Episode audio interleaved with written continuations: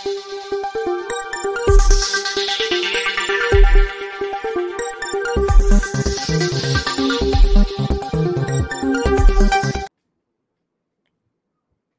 राम। देखिए, चाहे जो स्थितियाँ हो, अगर आपकी आर्थिक स्थिति ठीक नहीं है ना तो फिर कुछ भी दुरुस्त नहीं हो सकता है। और बार बार ये कहा जाता है कि भाई चीन के साथ हमारा व्यापार घाटा, वो तो कम हो नहीं रहा है। बल्कि सच ये है कि पिछले वर्ष भारत ने चीन से 100 अरब डॉलर से अधिक ये आयात किया था। अब चीन से एक खबर आ रही है और भले भारत चीन से खूब आयात कर रहा है, लेकिन चीन का डर बढ़ रहा है। क्यों बढ़ रहा है? ये जानना बहुत आवश्यक है। उस डर को बढ़ाने में भारत की भूमिका है। उस डर को बढ़ाने में चीन के अपने हालात की भूमिका है। लेकिन चीन का संकट आने वाले समय में कितना बड़ा होने जा रहा है, ये मैं आपको बताने जा रहा हूँ। कुछ पहले खबरें हैं, उसको सुन लीजिए। चीन का जो जुलाई का एक्सपोर्ट डेटा है, वो सबसे बड़ी गिरावट है पिछले तीन वर्षों में। सबसे बड़ी गिरावट है। यानी अगर हम बात करें कोविड काल की तो उसके बाद चीन को इतना बड़ा झटका कभी नहीं लगा। जुलाई में 14.5 परसेंट गिरावट है। ये एक्सपोर्ट की बात कर रहा हूँ मैं। एक्सपोर्ट मतलब चीन जो निर्यात करता है दुनिया भर के देशों को। अब चूँकि हम तो चीन से बहुत आयात करते हैं, निर्यात से ज़्यादा। और जिस तरह से चीन का एक्सपोर्ट लगातार गिर रहा है और पिछले वर्ष चीन की अर्थव्यवस्था सिर्फ़ तीन परसेंट बढ़ी ये दिखा रहा है कि चीन का संकट बहुत बड़ा है। मई में, चीन में जो अनएम्प्लॉयमेंट रेट था, वो ट्वेंटी परसेंट के पार चला गया। ट्वेंटी परसेंट अब भारत के साथ उसका एक्सपोर्ट बढ़ रहा है, लेकिन जिसको कहते हैं ना कि आगे वाले, आने वाले दिनों में उसका संकट और बड़ा होने वाला है, और उसकी वजह भारत बनने जा रहा है। कैसे, ये जान लीजिए। अब जो अमेरिका, जो एक समय में अमेरिका, चीन सबसे बड़े ट्रेड पार्टनर थे तो जो अमेरिका है, उसने चीन से तेईस प्रतिशत कम आयात किया है। ऐसे ही जो यूरोपीय यूनियन के देश हैं, उन्होंने चीन से 20 प्रतिशत कम खरीदा है। अब इसको आप समझिए ठीक से जरा। चीन की असली ताकत यही है कि वो भले दुनिया भर से लड़ता रहता है लेकिन उसके यहाँ बने सामान दुनिया भर के बाजारों में बिकते हैं। अमेरिका हो, चाइना हो, जापान हो, चाइना तो खैर उनका अपना देश है दूसरे भी जो देश हैं, यूरोपीय यूनियन के देश हैं, ऑस्ट्रेलिया हो, भारत हो, हर जगह चीन का सामान एकदम ठूसा पड़ा हुआ है। उसमें पाकिस्तान, नेपाल और श्रीलंका जैसे देशों के बारे में तो कहने की ही क्या बात है। लेकिन चीन का डर क्यों बढ़ रहा है? एक तो डर उसका इसलिए बढ़ रहा है कि अमेरिका और यूरोपीय यूनियन, उन्होंने अब धीरे धीरे कटौती करनी शुरू की।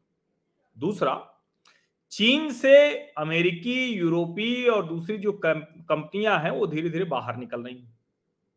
अब ज़ाहिर है, कंपनियाँ जब बड़ी बड़ी बाहर निकल जाएँगी, जैसे उदाहरण के लिए, Apple hundred percent manufacturing China में करता था, हंड्रेड परसेंट।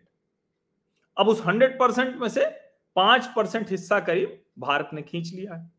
पच्चीस प्रतिशत तक खींचने की उसकी अगले तीन चार सालों में योजना है, जो कहा जा रहा है ना भारत तीसरी सबसे बड़ी अर्थव्यवस्था बन जाएगा, हम तेज़ी से बढ़ रहे हैं। लेकिन इसमें भारत सरकार भी तो कुछ करेगी ना। अभी बड़ा हल्ला हुआ। कहा गया कि देखिए, ये तो फिर से भारत में लाइसेंस राज आ गया। बड़ी मुश्किल से तो नरसिंहा राव जी ने उसे खत्म किया था। क्यों कहा गया था? वो कहा गया दरअसल भारत सरकार ने एक दिन नोटिफिकेशन निकाला, जो डीजीएफटी की तरफ़ से कॉमर्स मिनिस्ट्री के अंडर में, कि भाई, अब जो है 31 अगस्त के बाद कोई भी लैपटॉप टैबलेट फ़ोन या ऐसे जो इलेक्ट्रॉनिक गैजेट्स हैं, उनका आयात नहीं किया जा सकेगा। करना भी है तो उसके लिए लाइसेंस लेना होगा और इतना ही करना होगा कि किसी एजुकेशनल पर्पस से रिसर्च पर्पस से, इन वजहों से ये ले रहे हैं। अब ज़ाहिर है, जब ये कहा जाता है तो उसके पीछे कुछ न कुछ रोक लगाने की मंशा होती है।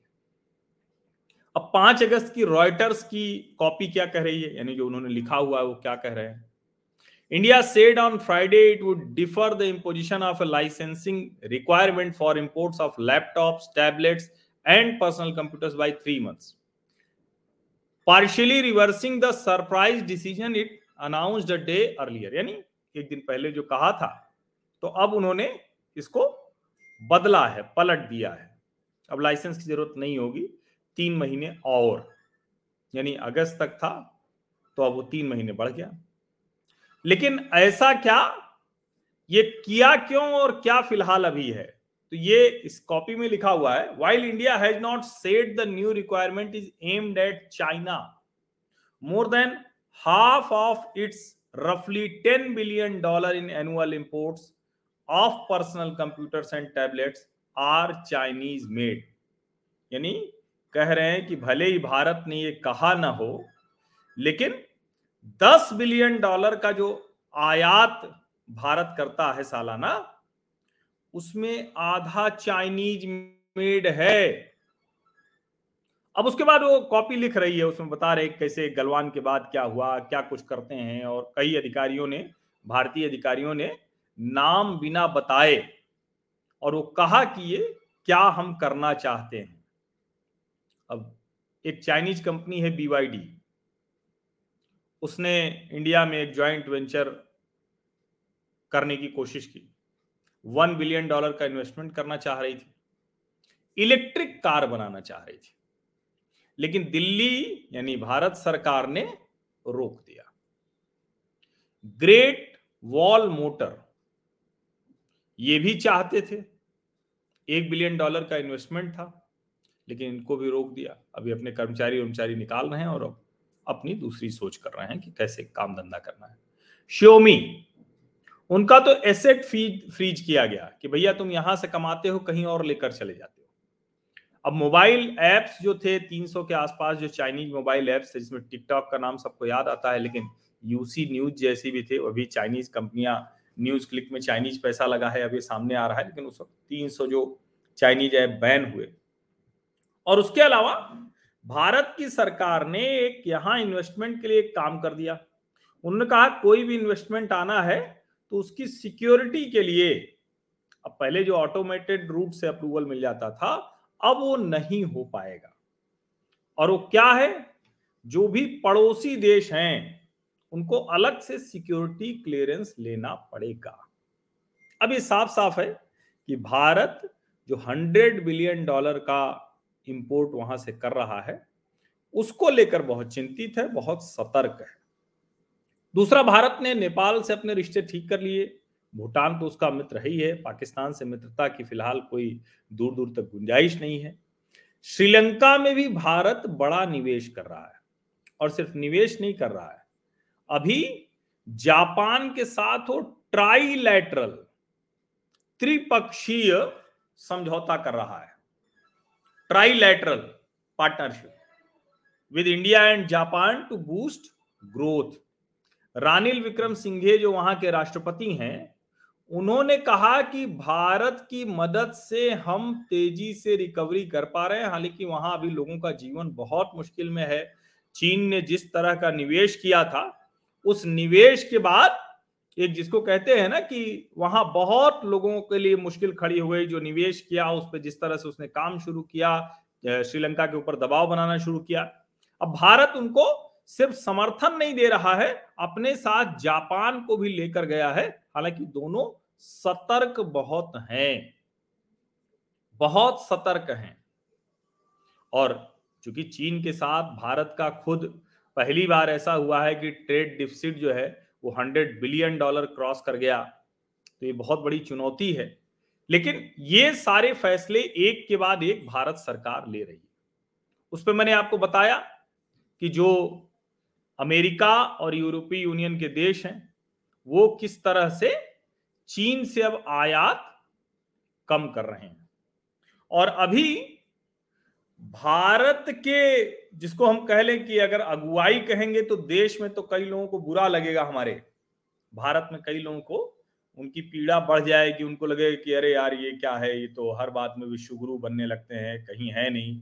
चीन से एक बटा छह अर्थव्यवस्था है हमारी, हम साढ़े तीन ट्रिलियन डॉलर, साढ़े तीन लाख करोड़ के आसपास हैं, वो अट्ठारह लाख करोड़ के आसपास है, और पता नहीं ये कौन लोग हैं जो इस तरह की बात करने लगते हैं। लेकिन सच ये है कि अब हमारी जो ग्रोथ है, अब हम जिस तरह से आगे बढ़ रहे हैं, उसमें यकीनन भारत दुनिया की अगुवाई करने वाले देशों में शामिल हो रहा है और विशेषकर चीन के मुकाबले दुनिया भारत को ही देख रही।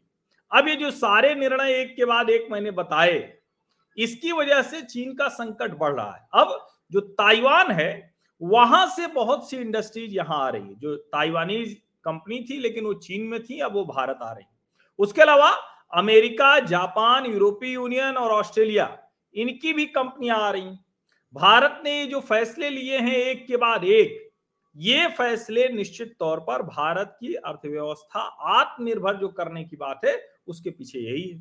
और अमेरिकी कंपनियों और दुनिया की बड़ी कंपनियों को लगता है कि भारत एक ऐसा देश है, जहाँ हम अगर अपनी कंपनी लगाएँगे, अपने उत्पाद बनाएँगे तो एक तो वहाँ का घरेलू बाज़ार हमें बहुत बड़ा मिलेगा, जो अभी एकदम उभरता हुआ बाज़ार है। दूसरा, हम वहाँ से इंपोर्ट भी कर सकते हैं, यानी वहाँ से निर्यात कर सकते हैं दुनिया भर के लिए।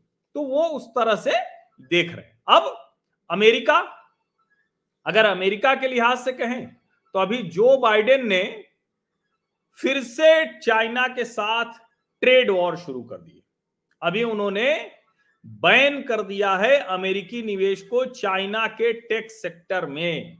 यानी चाइना का जो तकनीकी सेक्टर है, जो टेक्नोलॉजी कंपनीज़ हैं, उनमें जो बाइडेन ने अमेरिकी निवेश को बंद कर दिया है पूरी तरह से। चाइना आरोप लगा रहा है कि भाई ये लगातार जिस तरह की कोशिश कर रहे हैं ठीक नहीं है। अब सवाल ये है कि जो चाइना और अमेरिका की ट्रेड वॉर है, इसमें भारत के लिए क्या है? अगर इसको हम बहुत सरल शब्दों में शब्दों में समझें, अगर ये हुआ तो भारत के लिए अमेरिकी कंपनियाँ जिसको कहते हैं ना कि वो दौड़ लगा देंगी। और अगर भारत उसकी तैयारी में रहा, जो कि है तैयारी में तो यकीन मानिए, आने वाले कुछ वर्षों में दुनिया भर की कंपनियों के लिए और विशेषकर अमेरिकी कंपनियों के लिए अपने सर्वाइवल के लिए एक देश होगा तो वो भारत होगा। और वो बहुत साफ़ साफ़ दिख रहा है अब चूँकि वहाँ चाइना का थ्रेट दिख रहा है उनको नेशनल इमरजेंसी घोषित कर दी है। अब चूँकि भारत खुद हाईटेक चिप्स बना रहा है, अभी नरेंद्र मोदी की अमेरिका यात्रा के समय दोनों देशों के बीच में टेक पार्टनरशिप हुई चिप बनाने के समझौते हुए। अब जो दुनिया भर की जो चिप सप्लाई चेन है, उसमें जो चीन का एक अधिकार है, वो तोड़ने के लिए अमेरिका को भारत की तरफ़ आना ही पड़ेगा। इसमें जरा सा भी कोई संदेह नहीं है। और इसीलिए मैं कह रहा हूँ कि ये जो कुछ हो रहा है, निश्चित तौर पर हम इतनी जल्दी अचानक टर्न अराउंड थोड़ी नहीं ले सकते हैं। गाड़ी चली जा रही हो अचानक कहीं से भी, जहाँ कट मिलेगा वहीं से तो मोड़ना पड़ेगा और दूसरी तरफ़ से भी तेज रफ्तार में गाड़ियाँ आ रही हैं, फिर धीरे से मोड़ेंगे, फिर मुड़ के धीरे धीरे आगे बढ़ेंगे, फिर अपनी रफ्तार में आएँगे। तो इसमें कोई, बहुत कोई कहने की बात नहीं। अब जो झगड़ा डिफेंस का हुआ है, यानी सैन्य जो अंतर विरोध है, उसका चूँकि जो टेक्नोलॉजी है, उसका सीधे हर जगह असर होता है, चीन सबके लिए खतरा है, चीन सबकी जानकारी चुराता है। इसीलिए विशेष करके सेमीकंडक्टर चिप वाले मामले में अब अमेरिका चीन के साथ किसी भी तरह का समझौता, किसी भी तरह का सहयोग नहीं करना चाहता है। वो भारत के साथ ही करेगा। भारत अपने इंफ्रास्ट्रक्चर को, बुनियादी ढांचे को मज़बूत कर रहा है, जो पीएलआई स्कीम्स हैं, जिसको हम अलग अलग कंपनियों के लिए एक तरह से एक ल्यूक्रेटिव ऑफ़र के तौर पर देखते हैं।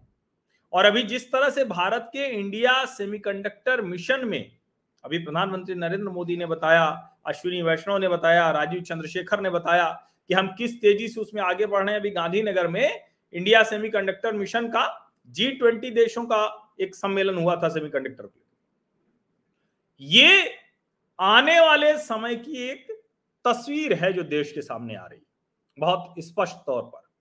और नरेंद्र मोदी इसमें बहुत क्लियर है कि क्या क्या करना है। इसीलिए चाहे ईज ऑफ़ डूइंग हो आत्मनिर्भर भारत हो, जिसको मेक इंडिया कह लीजिए, या जो भी इस तरह की चीज़ें उसको बहुत तेज़ी से कर रहे हैं। सेमीकंडक्टर को लेकर इतना ज़्यादा जो एग्रेसिव है, क्योंकि आने वाले समय में ये चिप और आर्टिफिशियल इंटेलिजेंस यही तो सबसे ज़्यादा महत्वपूर्ण हो जाएँगे। और उसको कौन सा देश किस तरह से आगे बढ़ा पाएगा, उसी से तय होगा। कौन सा देश होगा जो आगे बढ़ा पाएगा?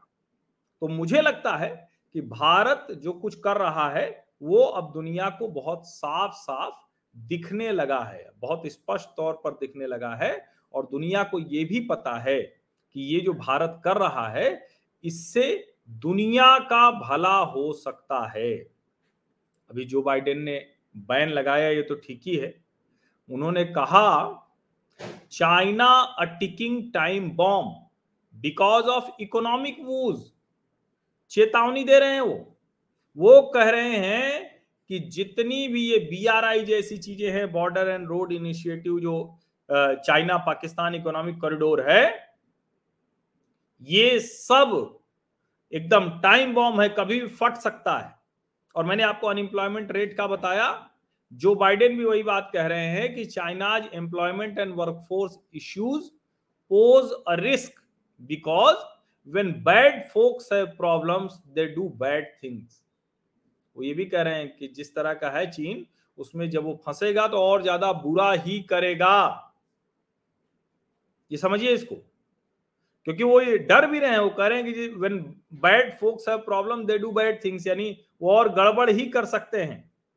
वैसे भी जून महीने में शी जिनपिंग को उन्होंने डिक्टेटर कहा था। और चीन ने कहा था, ये पॉलिटिकल प्रोवोकेशन है। लेकिन कुल मिलाकर अगर हम कहें तो भारत के लिए बहुत से अवसर दिख रहे हैं। चीन नीचे आ रहा है, भारत उसकी जगह लेकर ऊपर आ रहा है। ये समझना बहुत ज़रूरी बहुत बहुत धन्यवाद। सब्सक्राइब ज़रूर कर लीजिए, नोटिफिकेशन वाली घंटी दबा दीजिए लाइक का बटन दबाइए। एट मीडिया हर्ष टैग करके साझा कीजिए सोशल मीडिया मंचों पर, अपने व्हाट्सएप समूह में भी अवश्य भेजें।